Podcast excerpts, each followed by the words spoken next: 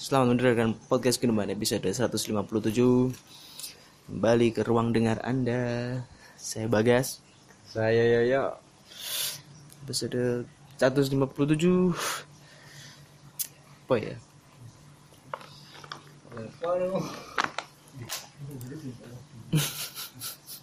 Di, di episode 157 mungkin Apa ya sing Mungkin sing sering melintas Nenggune penglihatan dan pengamatan nih banyak teknologi baru sing mulai dikembangkan di luar negeri lah ya mungkin. Indonesia boleh perkembangannya sejauh apa. Cuma sing terakhir aku baca ya no matahari buatan di China.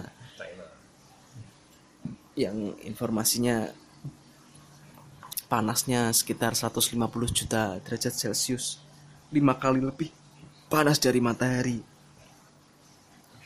Iku pun ya ya cukup cukup ka- kaget sekaligus kagum ya dengan adanya matahari buatan dan informasinya juga. Tujuan dari membuat matahari buatan juga untuk menjawab apa ya krisis energi di bumi akhirnya Cina yang nantinya pastinya akan ketika sudah dikembangkan eksperimen mereka kan bakal apa ya bakal dikomersilkan lah pastinya Apa ya? terus nek pemana ya dan salah satu yang mungkin bikin tercengang lagi juga ahli dikembangkan oleh Elon Musk dengan perusahaannya yang bernama New, New Neuralink dia selain dia punya mobil listrik Tesla punya apa ya? Berbau terastron keastronotan SpaceX dia sekarang sejak 2019 atau 2020 mulai mengembangkan Neuralink yang yang mana teknologi yang akan dia buat sedang dikembangkan dan diper, di apa ya diuji cobakan kepada monyet nih mengunduh sel-sel neuron di dalam otak untuk di format menjadi sebuah file komputer yang nantinya bakal ditembakkan keluar angkasa entah ke planet apa sehingga ketika file yang sudah ditembakkan dengan laser beam itu ke luar angkasa otomatis ketika kembali dan diunggah kembali ke dalam otak entah itu hewan atau manusia dia akan bisa menceritakan bagaimana fenomena ya, kayak fenomena pengalaman ya lebih ke pengalaman bagaimana kondisi di luar angkasa entah itu di planet Mars atau mungkin di bulan. Jadi singkat kata sih kalau mendeskripsikan seperti peristiwa Isra Mi'raj ya akhirnya. Iya. akhirnya bisa terjawab juga bahwa untuk untuk untuk pergi ke luar angkasa tidak tidak perlu lagi butuh Melakukan perjalanan fisik. perjalanan fisik dengan menggunakan apa? Roket ya namanya? Menggunakan roket. Jadi cukup menarik dan mungkin entah pengembangannya sejauh mana juga belum update lagi. Tapi gila sih masih dengan ke- kemajuan teknologi saat ini. Dan kebetulan juga kita bisa ikut apa ya ikut dalam kemajuan teknologi gitu. iya ikut Berpartisipasi. iya tahu sekedar walaupun cuma sekedar tahu tapi paling enggak generasi kita punya banyak hal yang apa ya banyak hal sing seru sing teknologi ini di luar nalar manusia mungkin atau mungkin hal-hal yang dibuat saat ini hanya ada di dalam film ternyata bisa dibuat dalam kenyataan. Film-film science science fiction khususnya jadi ya cukup menarik dan banyak hal sing mungkin bakal menarik menarik lagi di ke depannya. Dan salah satu sing sempat absurd itu sing di China atau Korea ya sing membuat TV sing so layare so kalau dijilat bisa meng- bisa ada rasanya. iya bos sih main cuma yang informasinya sistemnya dia kayak ada penyemprotnya nanti ya. Tapi tapi sejauh mana ya aku yo gung gung ngulik sejauh itu sih. Cuma eh, informasinya ono ono ono ono alat penyemprot yang ketika makanan apa yang sed- sedang ada dalam layar tuh otomatis. Ya memang sekarang dunia menuju ke artificial intelligence dan semua serba mesin learning jadi otomatis mereka-mereka yang berbau AI ini bakal terus mempelajari data-data yang telah dia himpun dan akhirnya bisa dikembangkan terus-menerus yang entah dan tentunya perlahan kita akan digantikan oleh robot dan nggak ada yang tahu ke depannya kayak gimana. Karena kita juga bukan orang yang paham di bidang itu jadi ya hanya bisa sejauh ini masih hanya sebagai penonton dan konsumen. Apa inovasi apa ya kayak punya ide liar pun ya percuma nggak bisa mengeksekusinya intinya ya Allah alam bisawab. Gak ngerti masa depan. Ya aku kalau aku gak gak pernah apa ya gak pernah mengikuti hal semacam itu guys. Lebih ke ya sekedar tahu lah mungkin dari ceritamu atau cerita teman-teman yang lain.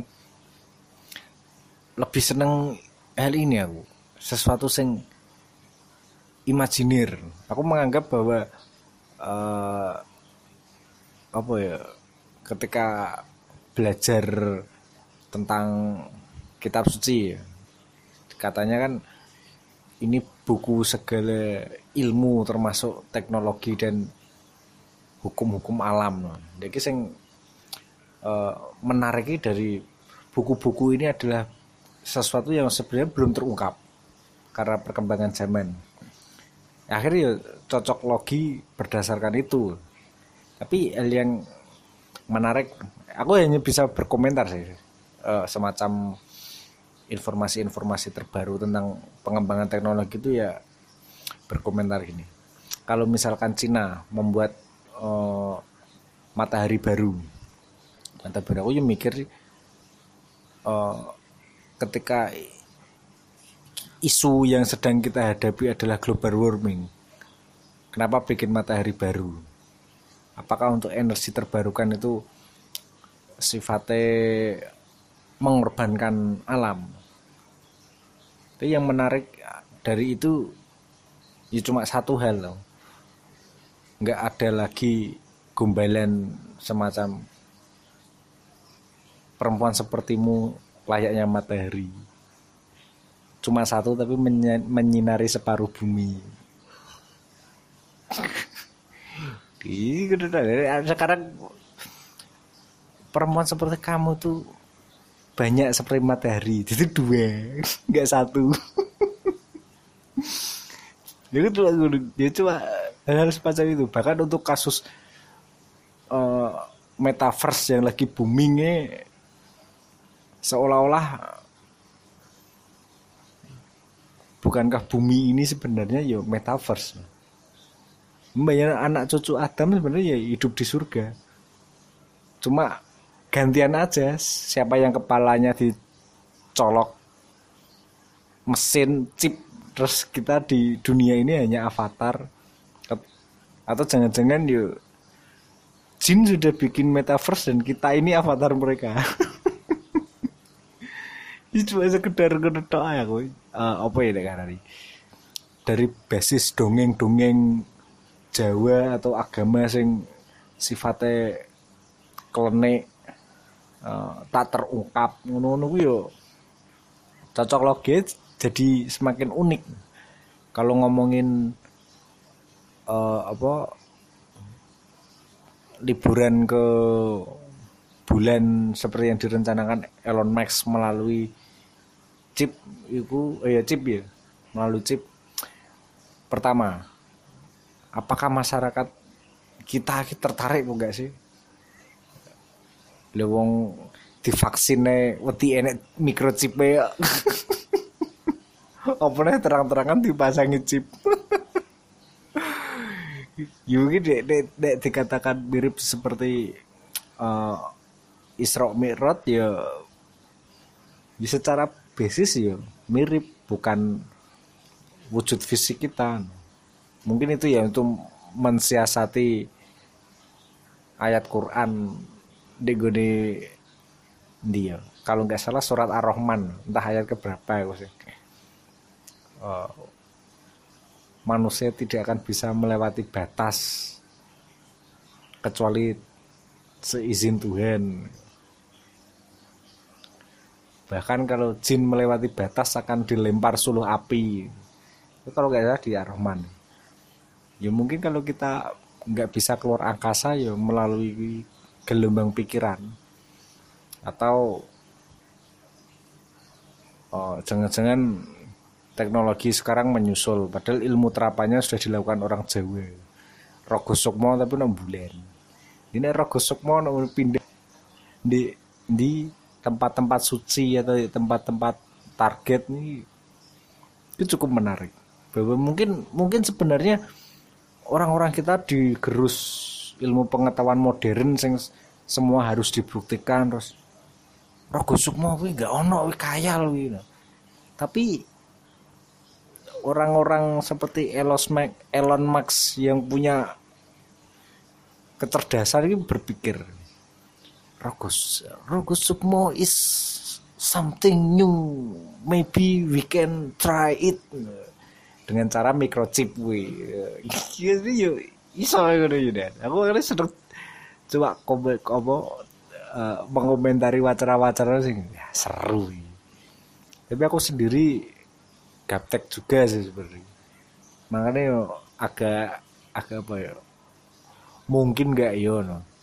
Cuma yang yang patut uh, di waspadai kayak ketika kita enek wacana itu gak?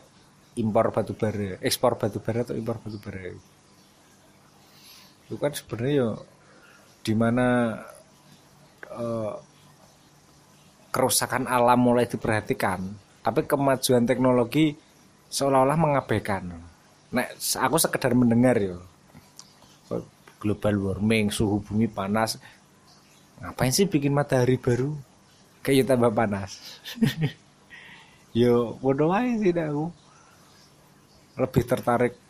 Dia mungkin mungkin mungkin ya misalkan misalkan Eh, kita bisa memiliki kesempatan untuk mempunyai pengalaman jalan-jalan ke bulan ya bisa meneliti apakah uh, mujizat Nabi Muhammad dulu ketika membelah bulan bisa dibuktikan bahwa di bulan ada bekas belahan eh belahan bekas retakan patahan mungkin bisa diteliti dengan pengalaman itu Nah, aku yo isi cuma komentar sing asik-asik aja soalnya nggak tuh dan mikir ngono.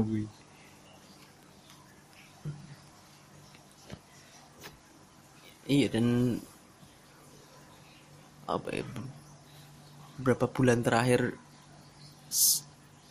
khususnya aku dewe disibukkan dengan mempelajari dan memahami apa itu ya cukup banyak penyesalan karena baru belajar dan bela belajar dan apa yang ada di balik cryptocurrency ya penyesalannya bener-bener banget banget soalnya gara-gara terlambat. gara-gara terlambat ya akhirnya banyak banyak keheranan banyak kekagetan ketika melihat teknologi yang semakin cepat dan melihat pergerakan cryptocurrency yang sangat eksponensial. Jadi ketika mencoba untuk mengikuti tertatih-tatih.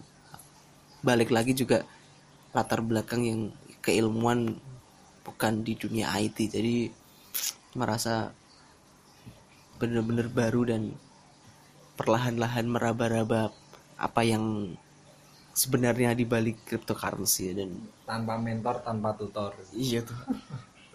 Iya soalnya iya dan melihatnya sih sebenarnya melihat yang pragmatis sih otomatis melihatnya secara pragmatis bahwa cryptocurrency menjadi peluang untuk paling nggak bisa mengumpulkan pundi-pundi uang aja, mengumpulkan kapital dengan jalur cryptocurrency sebagai salah satu kelas aset yang bisa diperjualbelikan. Dan ketika melihat kripto yang punya turunan NFT punya turunan metaverse itu akhirnya mulai perlahan-lahan juga memahami. Apalagi juga melihat langkah Mark Zuckerberg dengan menggelontorkan 500 juta dolar untuk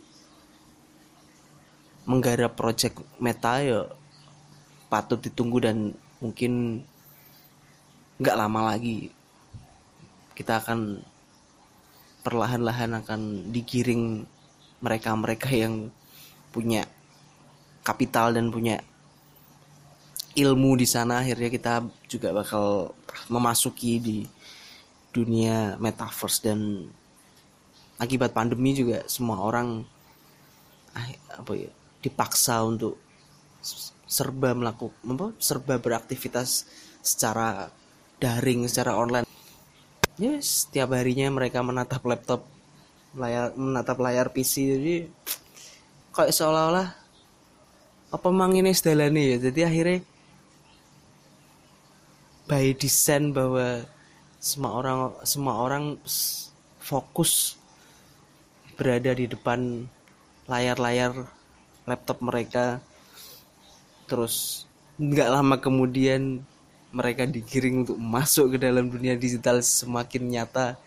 Jadi jadi kayak by designing gila sih deh pandemi otomatis wawang wis mendadak melek digital walaupun dengan literasi yang sangat rendah setidaknya dia apa ya dikit-dikit paham lah untuk menggunakan ragam perangkat digital. Apalagi apa ya serba ke, apa semua kegiatan yo dilakukan secara digital selama pandemi. Entah ikut sekolah bekerja. Dia wong semakin semakin terbiasa untuk menggunakan alat-alat digital mereka untuk berjejaring berkomunikasi bersilaturahmi. Jadi menurutku patut ditunggu dan patut dipelajari lebih dalam karena keseruan di dalam cryptocurrency itu lagi-lagi memacu adrenalin dibanding kita berinvestasi menggunakan uang fiat atau salah satunya apa? Saham. Nah, paling sa be beda sangat sangat sangat beda ketika investasi uang kita ke kripto dan di, dibanding di saham atau uang fiat. Soalnya di kripto banyak sekali turunannya dan apa ya? Project-project mereka ajaib-ajaib ya. Tapi dibalik semua itu juga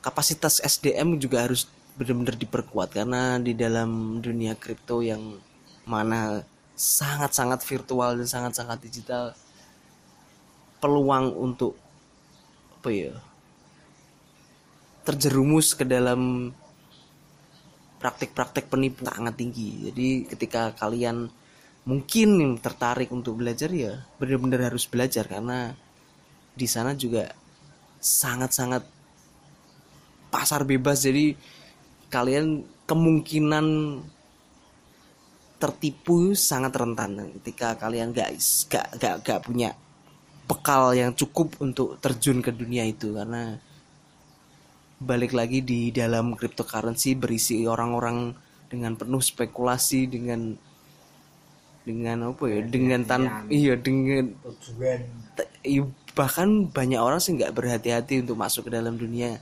Karena orientasinya pengen dan pengen cepat untung kan. Yang akhirnya terjerumus ke jurang yang mungkin makin dalam karena juga tingkat volatilitas di dalam dunia kripto sangat tinggi jadi risikonya pun sangat tinggi dan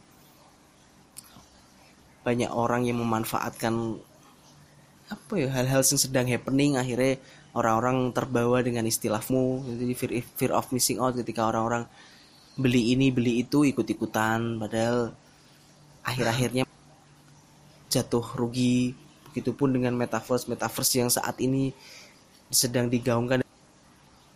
Indonesia tadi baca berita Indonesia pernah sih gue jadi pengen gawe ibu kota versi metaverse. Iya. Ibu kota baru kan yo? Iya.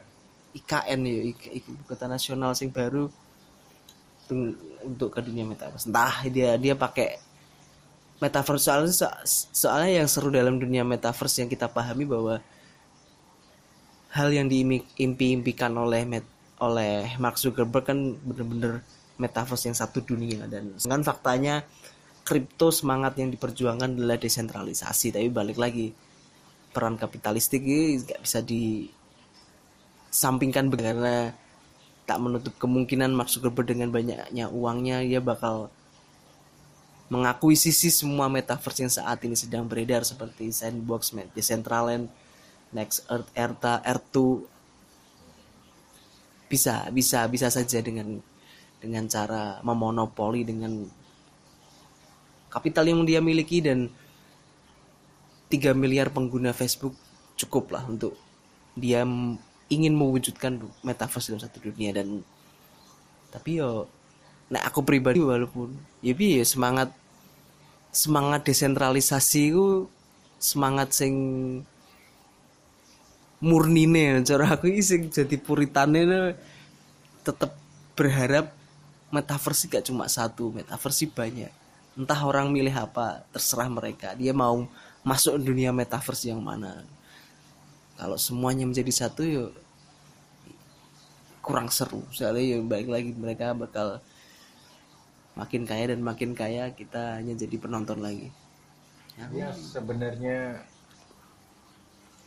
sebenarnya agen tatanan dunia baru ini siapa? New World Order ini siapa? Yang satunya ingin dunia dalam satu kepemimpinan yang satunya desentralisasi. Siapa ini sebenarnya? Atau metodenya yang sudah berubah mengikuti zaman? Ini kalau boleh jujur urusan ilmu pengetahuan sedikit-sedikit yang mengikuti tapi teknologi sangat sangat apa ya? Dari 2010 sampai sekarang sing sangat cepat sekali berkembangnya aku merasa capek sebenarnya. Akan mengeluarkan banyak energi banyak biaya banyak waktu ya untuk belajar nih. Mungkin bagas berpendapat bahwa ya itulah kes- keseruannya gitu. Ketika melakukan itu ya lebih merasa hidup. Tapi aku penasaran soal ini loh. Ketika tadi di awal ngomongin sing sangat-sangat apa yo? Sangat udah di tataran paling tinggi master plan ini sangat besar. Aku sebagai seorang sing cukup konservatif dan hobi bidang spiritualis ya cuma bisa apa ngarani melakukan pembenaran-pembenaran dan menikmati keunikan nih. Contohnya gini, eh, sebenarnya yang mendesain ini adalah the creator, gitu. Bahwa ini basis basisku kitab suci Quran ya. Contohnya ini, di dalam buku itu memuat sejarah-sejarah zaman sampai ramalan-ramalan dan dari abad ke-7 sampai eh, di 2022 ini beberapa ramalan sudah terbukti. Nah, ini sudah apa jenenge Tuhan ini menyiapkan aktor-aktor ini untuk membuktikan ramalan-ramalan selanjutnya di bidang teknologi metaverse, multiverse, dimensi-dimensi luar angkasa. Jadi lebih di aku menikmati ya nek mengikuti mengikuti. Ingin mengetahui tenan pora kok ini ini misalkan gagal sesuai dengan kitab berarti kitab itu bener. Nek eh, berhasil tidak sesuai kitab ya mana soalnya tetap acuan yang paling kan kuwi toh ada beberapa eh, orang yang punya ilmu di bidang ini ada orang yang kurang berilmu di bidang ini kitab suci yang paling objektif di kalangan untuk konteks ini. Akhirnya ya kuwi sing dadi acuan. Aku cuma menikmati ya makanya ketika eh, ada sebuah pernah aku mendengar sebuah ceramah bahwa bisakah dibuktikan kebenarannya. Sampai sekarang sekitar 60% 80% sudah terbukti ramalan-ramalan itu. Yes yang 20% belum terbukti. Bukan tidak terbukti tapi belum terbukti. Ya inilah satu-satunya master kreatornya ini mencoba untuk membuktikan. Jadi kita nantikan aja. Jadi aku cuma bisa menikmati kan gitu nggak nggak nggak. Kalau terlibat secara langsung yuk enggak sih. Karena eh, daripada mengikuti masa depan yang dipertanyakan nih lebih baik ya bertanya tentang masa lalu yang belum terungkap gue mana aku lucu ya ketika ngomong teori konspirasi teori konspirasi candi borobudur ciptaan Nabi Sulaiman. Yuk menarik sih. Ini masih simpang siur. Tapi wis ngomong no sing hal hal sing sangat jauh dari pandanganku. Orang orang-orang itu sudah berpikir misalkan umur bumi sudah 5000 miliar ya. Berarti 5000 miliar mendatang dunia kiamat. Orang-orang sudah menyiapkan itu. Makanya golek-golek jejel metaverse jejel iki, iki.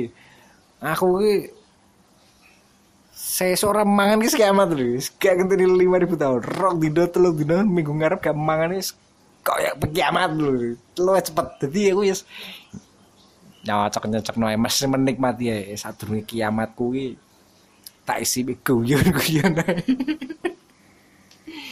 makanya ya kalau nonton daripada mengikuti metaverse itu ya sing mung- mungkin bisa dikatakan sangat telat. Contohnya gini aku sempat ber, eh, ngobrol sama salah satu teman kita at saumu. Ya wis tulisannya ijane di twitter at saumu. Kuwi ngomong ngomong no kita kan belajar sama teman-teman sendiri kan belajar tentang metaverse ya khususnya NFT khususnya NFT ketika belajar secara kerjanya bagaimana cara mainnya bagaimana cara mendapatkan keuntungan bagaimana?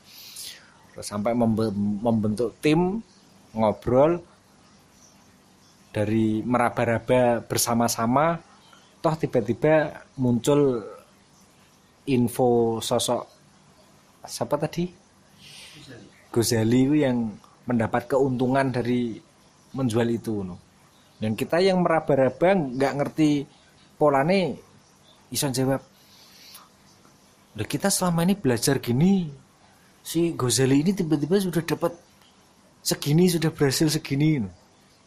terus akhirnya memutuskan iki nggak ada polanya ini nggak ada polanya. Ini untung-untungan beji-beji padahal kita nggak tahu bahwa Gozali itu beberapa tahun yang lalu sudah menemukan polanya. Ki arahnya ke sini. Kita belajar telat.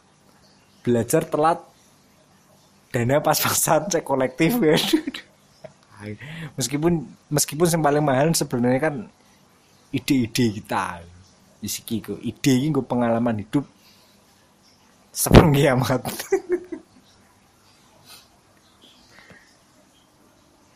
iya sih nih maksudnya nek bener-bener by case ya nek maksudnya bener kasusnya Gozali yo tetap kayak bisa ditiru ya. Dia faktor lucknya sangat tinggi dengan tapi kan dibalik semua itu di dunia kripto ya itu pasar bebas berlaku dan pergerakan nilai tukar dan pergerakan nilai sebuah aset digital ya bener-bener penuh dengan irasional. Karena ya pasar bebas balik lagi siapa pun yang punya kapital dia bisa memainkannya. Jadi ya ya nggak usah tanya ketika orang-orang terus ngapain ikut dibeli? Gak usah ya.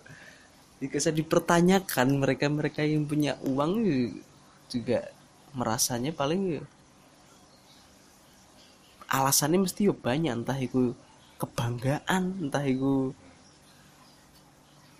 cuci uang entah itu pengen pamer bahwa memang dari awal ingin niat membantu dengan membeli karya ya, ya memang di era sing bener-bener era-era apa sih? Era era saya era apa sih sih era postmodern tuh ya jadi selera orang nggak bisa ditebak dan balik lagi di pasar bebas siapa pun bisa punya peluang untuk menjadi kaya raya secara mendadak gara-gara ada satu dua orang yang gila memberikan uangnya untuk membeli karya yang mungkin sebagian besar orang merasa kurang bagus ya. Kurang dan ya kurang bernilai ya. hanya foto-foto selfie cuma dia hanya menjual deskripsi foto bahwa foto yang dia minting atau dia cetak di dalam blockchain Polygon itu bener-bener foto selfie selama lima tahun di usianya di usia 18 sampai usia 22 tahun. Ya, akhirnya bisa terkumpul 933 foto. 100 933 foto. Harusnya 1500-an ya? Iya. Kalau setiap hari. Setiap hari. intinya dia menjual deskripsi itu yang akhirnya merasa para investor atau kolektor merasa ini unik. Tapi bagaimana unik ya penuh dengan subjektivitas. Jadi oke ini kayak iso terus menyalahkan mereka yang beli. Mereka juga punya pandangan jangka panjang ketika membeli ini laku nggak ya untuk dijual lagi makanya ketika masuk di dunia kripto yang punya banyak turunan project ya, termasuk NFT tapi tapi apa ya? Di dunia NFT ini memang gak iso ditebak secara apa ya? Secara teori Rumus, ya. rumus sing pola. Soalnya bener-bener dunia kripto murni mekanisme pasar kayaknya sih mengintervensi soalnya sama sampai sekarang juga belum ada regulasi ketat terkait hal-hal sing berbau kripto atau apa NFT akhirnya iya ketika dulu ketika dulu hal sing kayak ngono unik semua orang pasti otomatis juga latah bikin foto-foto. Tadi juga ada yang konyol dia mengunggah foto-foto baju koko kayak orang jualan di Shopee. Tapi di dicetak di dan dijual di OpenSea yang mana OpenSea merupakan marketplace NFT jadi kan yuk ya wis bakal mengganggu ya wong-wong sing latah terhadap hal terhadap kripto. Dan salah satu orang yang paling latah kan juga presiden kita sendiri dia yang habis bertemu dengan Zuckerberg. Terus setiap pidato bawa-bawa kata metaverse padahal setelah apa mau ngomong apa mau saat dulu mau ngomong kok iso metal ya ngono. Makanya jadiku nek aku aku pribadi ya ketika banyak orang sing sinis mbek kripto dan NFT aku makin seneng. Wis aja ngebeki ben-ben awak-awak dhewe lho pengen untuk cuan kok kene. Soalnya memang kondisi saat ini yo kripto memang belum banyak diatur dan di dikelola di, diwasiti oleh pemerintah daerah yang punya APBD untuk bisa dimanfaatkan. Entah itu NFT entah itu NFT soalnya sebenarnya ya luas sebenarnya gak cuma karya. NFT so game NFT juga bisa dibuat untuk jualan tiket konser. NFT punya banyak fungsi sebenarnya jadi melihatnya yo sebelum bener-bener rame dan sebelum orang-orang mulai paham sepaham-pahamnya setidaknya aku dan teman-teman dulu lah. Iso mer apa ya merebut peluang sing akhirnya iso dimanfaatno bareng-bareng. Ini balik mana ya? Memang apa-apa saat sekarang juga pasti butuh kapital yang cukup untuk mempromosikan suatu entah itu karya entah itu tiket konser entah itu tanah di metaverse. Itu banyak tantangan itu itu kebebasan pasar kripto eh, lebih dari ngobrolin riba atau tidak inflasi atau deflasi barter tukar tambah lebih dari itu semua. Soalnya memang pasar bebas dan memberikan kesempatan untuk eh apa ya is kalau contohnya kayak gini mem- memberikan kesempatan orang untuk mendapatkan untung besar. Ya kesempatan untung besar. Kan belum tentu mendapatkan kesempatan contohnya kalau di pasar kecil harga ayam 70.000 ribu. Terus ada orang yang penjual yang butuh duit. Ya udah nggak apa-apa 65 aja. Lapak di sampingnya wah ngerusak rego ini. Ya di NFT nggak ada. Soalnya by eh, by suka atau tidak suka mampu atau tidak mau ingin atau tidak ingin rela atau tidak rela jadi misalkan eh, si siapa Gozali ini sangat beruntung. Bahkan keberuntungan di seluruh hidupnya digunakan hari ini. Itu ada yang komentar seperti itu. Padahal nah menurutku yo yang dilakukan dia hal kecil tapi konsisten. Ya iki panennya saiki. Setelah lima tahun dia baru panen. Bahkan sesuatu yang nggak dia sangka. Nah orang-orang ngomongnya wah sangat beruntung sekali dia no. ya bisa dikatakan seperti itu. Mana aku berada di sisi bagas ini sebagai orang yang mensinisi kripto agar dia tetap semangat. Apa pun takdirnya ini ya ikulah. Tuhan menciptakan doa sesuatu yang lebih kuat dari takdir. Ya aku sendungnya no bagas. Kau nek sukses ya mesti ya koncone dijel mau sampai disiri gendan di sini sih enggak. Ya karena memang aku sing enggak enggak enggak eh, apa ya bukan kapasitasku di situ. Kapasitasku ya pendamping sing nyemangati dengan cara mensinisi soalnya ya guys tapi aku sing sing menarik ya gitu bahkan mungkin mungkin eh, eh, apa saat ini media yang bisa dipakai adalah eh kripto kesempatan baru daripada wacana-wacana sebelumnya yang menjanjikan sesuatu yang eh, apa investasi judi online ujung-ujungnya penipuan. Terus apa sendiri multi level marketing penipuan. Ya kesempatan nih eh apa investasi baru sing ya sudah lebih bebas saja no. Di- dibanding dibanding memikirkan pola-pola yo nek Gozali apa yang bisa kamu lakukan saat ini sidik akeh yo hasilnya bakalan ono mek nggak mek apa cuma waktunya nggak nggak sama no. karena hidup ini kan bukan apa racing bukan balapan saling mendahului. Tapi yo memang nggak nyangka aja no Gozali yes. cuma ceklik setino ceklik ya lima tahun hasilnya segitu no. Kalau dibandingkan dianggarkan lima tahun hidupnya ya keuntungannya piro sih? Duit sak mono kuwi. Ya saiki sport yo kayaknya beda nih nyelengi sih. Tapi lebih lebih ke apa berbagai macam peluang daripada eh, menyimpan uang kertas di celengan babi. Uangnya kalau dipakai haram enggak? Nyimpennya di celengan babi. Gila, aku kok yo mensinisi guyon-guyon ini. Karena aku ya memang nggak kapasitasku tapi aku yo memperhatikannya apa yo gue ngedem-ngedem hati ki biasanya melakukan pembenaran ya, mengamati terus. Oh iya. Iki gak nggak nggak sekali. Nek ngomen nek mikir api nek mikir positif.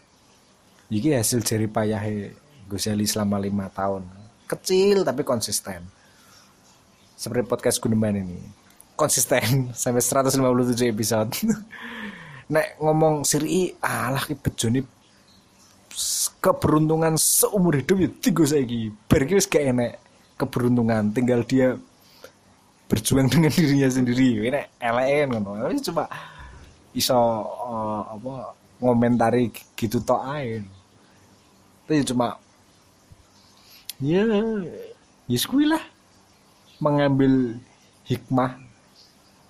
Semacam yes beruntunglah orang-orang yang bisa memanfaatkan itu iya apa mana ya? Aku 4.0 digital milenial ibu kota baru. Iya sih mungkin sini sebenarnya sing paling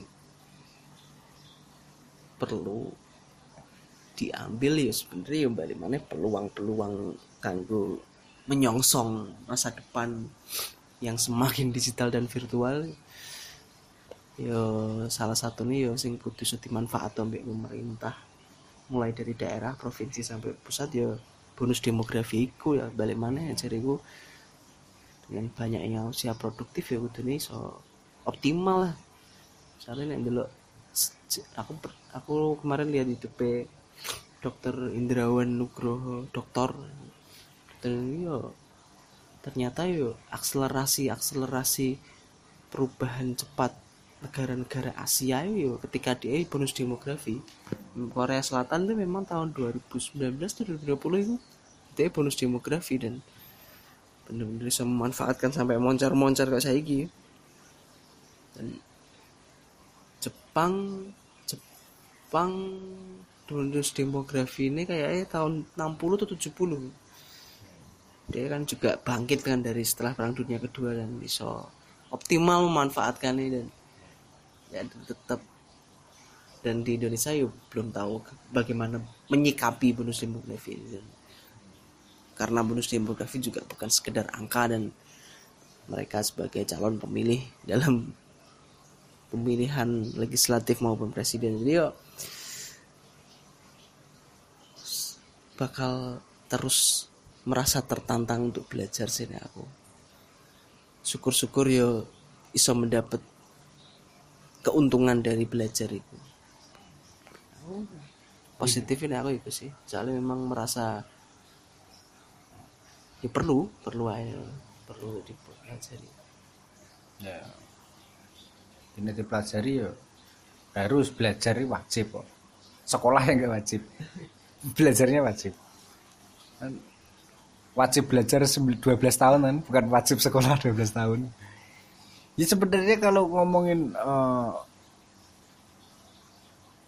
negara adik kuasa ya, negara besar seperti ya Amerika terus disusul dengan uh, apa disusul dengan Cina kalau melihat dari segi ekonomi Cina melaju sangat cepat menyusul Amerika. Tapi kalau negara dengan uh, sumber daya manusia yang besar dan terlatih, itu salah satunya ya India. Meskipun kalau dilihat dari segi ekonomi tidak sebanding, tapi kemampuan kemampuan orang-orang India di bidang elektro dan digital itu ya canggih. Nah sekarang tinggal di belakangnya Indonesia dengan masyarakat yang banyak segini tuh bisa nggak negara sebagai organisasi terbesar uh, mengelola sumber daya nih ini sebenarnya bukan bukan masalah itu jumlah manusianya tapi sumber dayanya. Semakin banyak manusianya kalau sumber dayanya bagus ya harus bisa dimanfaatkan. Jepang sing sifatnya pulau sangat terbatas dikelilingi laut dengan kondisi saat ini yang katanya apa nengarani pertumbuhan penduduknya sangat lambat berkurang. Bukti ini selama ini juga bisa mengelola dengan baik dengan sedikit. Koyak startup Jepang. Jumlah saya ini maju cepat. Dan kalau startup kan gitu. Sidik-sidik tapi ahli. Daripada banyak anggota wakil ngopen ini semrawut. Itu masalahnya itu bisa nggak kerja ngatur kerjasama nih negara yang memfasilitasi. Enggak enggak enggak negara terus berbisnis main kripto warganya di pasare wah apa kuwi? Kleru enak no menang no lo gini ya yang dipakai modal sama negara kan yo uang rakyat kok kene nguruni ya kene sing kon tuku ya gak popek popek ae ora double pengeluarannya. Nah iku lho uh, apa kerjasamanya karo pengelolaan sumber daya nih kita bisa nyusul nyusul apa negara-negara maju. Ya kalau dibanding is contohnya India lah. Nggak pakai ketok tapi di YouTube tutorial-tutorial orang-orang India hacker-hacker sangat membantu dan mereka nggak pelit seperti orang-orang yang lainnya yang haus monopoli pasar. Ya bisa lah kita dengan adanya kripto ini ya ayolah. Aku tak nomburi nyemangati. Ya wis lah. Iku sih air soalnya aku bener-bener ya tapi kita ya kayak iso nuntas sih untuk sinau banyak soalnya bener-bener kecepatannya mereka berkembang entah dari sisi riset atau mungkin dari sisi ya, upgrade sebuah sebuah apa sebuah upgrade sebuah entah itu perangkat lunak atau mungkin istilahnya yang dunia blockchain nenek smart contract itu ya coba petera kabra dia ah saya penting anu sih berarti tidak ketinggalan aja. Yang penting iki loh di lain sisi infrastruktur penunjang kripto ini kan terus berkembang. Bahkan kripto ini kan masih wadah sing kloso digelar. Tek wes durung enak isi iki kloso tinggu sholat jamaah apa tinggu bancaan apa tinggu ngaji apa tinggu beden aduan wes nggak ngerti. Masih belum. Jadi uh, apa uh, kripto sendiri ini masih men mencari peraturan dari beberapa pemain baru. Saya meraba-raba aturan juga kesempatan. Nek iki kan istilah dibian polanya mas sama-sama masih mencari bahkan penyedia permainan ini masih menyerahkan cario aturan gitu. Berarti peluang sangat besar sekali. Yuk ngitung peluangnya ya sekedar hitungan sih. Tapi kan untuk memanfaatkan peluang itu kan ya action. Lakukan ya sudah. Konsisten. Berarti besaran gue bagasi ya kan diskusi. Jalan-jalan jalan keberuntungan akan memihak ketika ada doa yang menggeser takdir gitu. ya, ngambil sikap untuk peluang. Ya, itulah. Untuk episode 157 entah kenapa tiba-tiba saya sangat mengantuk. Kemarin sudah ketiduran. Iya.